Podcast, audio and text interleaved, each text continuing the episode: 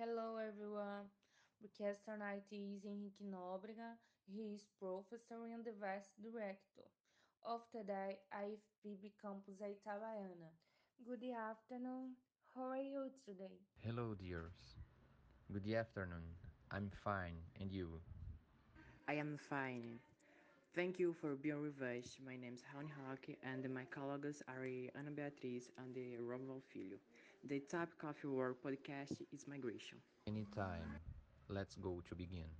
Today we are going to talk a little about migration and be discussed with the benefits in homes for the population. We're going to do interviews in order to clarify the topic that will be just. I hope you can have a great dialogue. We would like to start by asking you what can migrants have as positive point for the welcome country? So let's go.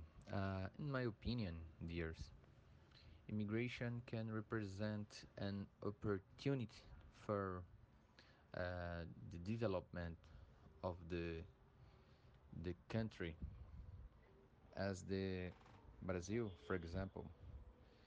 Um, uh, in in searches in the internet, we can um, perceive, we can realize, and that the migration it's any wave, uh, and if it well managed, can be extremely positive. In short, in short, managed is needed to immigration. Right, let's move to another question. According to your point of view, what are the factors that lead people to immigrate to another country? So, dears, uh, I think, in my opinion, it's okay, and that it's at several reasons. We cannot to talk about when and two. Uh, there is several reasons. There are they uh, there are political um, and economical social insurers. This is very I think that that very sad for the country of the origin and the country of their destination. Great. Now let's look at the following situation. A foreign seeking refuge in Brazil is required to provide he has true documents. If they show face documents, they will not be punished. What's your opinion about this? So uh, they enter the country, for example, the Brazil, without a visa. This is um, an worrisome, but in my opinion, it's a delicate situation to resolve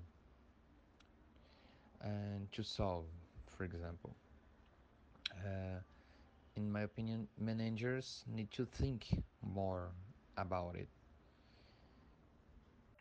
We know that in some cases there is illegal immigration. For you, how should these people be received? So thank you, dears. Uh, let's go to another questions. And mm, yeah, these people uh, before begin received in the country need to clarify the reasons for their illegality. It's very important. They need to be understood. Yeah, yeah, and this is fundamental. Currently, Brazil is the country with the largest migratory flow of Venezuelans. The scenario of the government of Nicolas Maduro is one of enormous crisis, with that several diseases that had already been eliminated on Brazilian soil reappeared. What's your opinion about all this? In my opinion, health was the most impacted by the migration flow. It's preocupant. diseases such as sarampo had already been eliminated in the Brazilian territory. For this case, I believe that uh, vaccine is the solution. For this, for this, an strategy needs to be made and in the country. The rural exodus has been growing more and more. What are the impacts that it causes on society? And about the the um, rural exodus.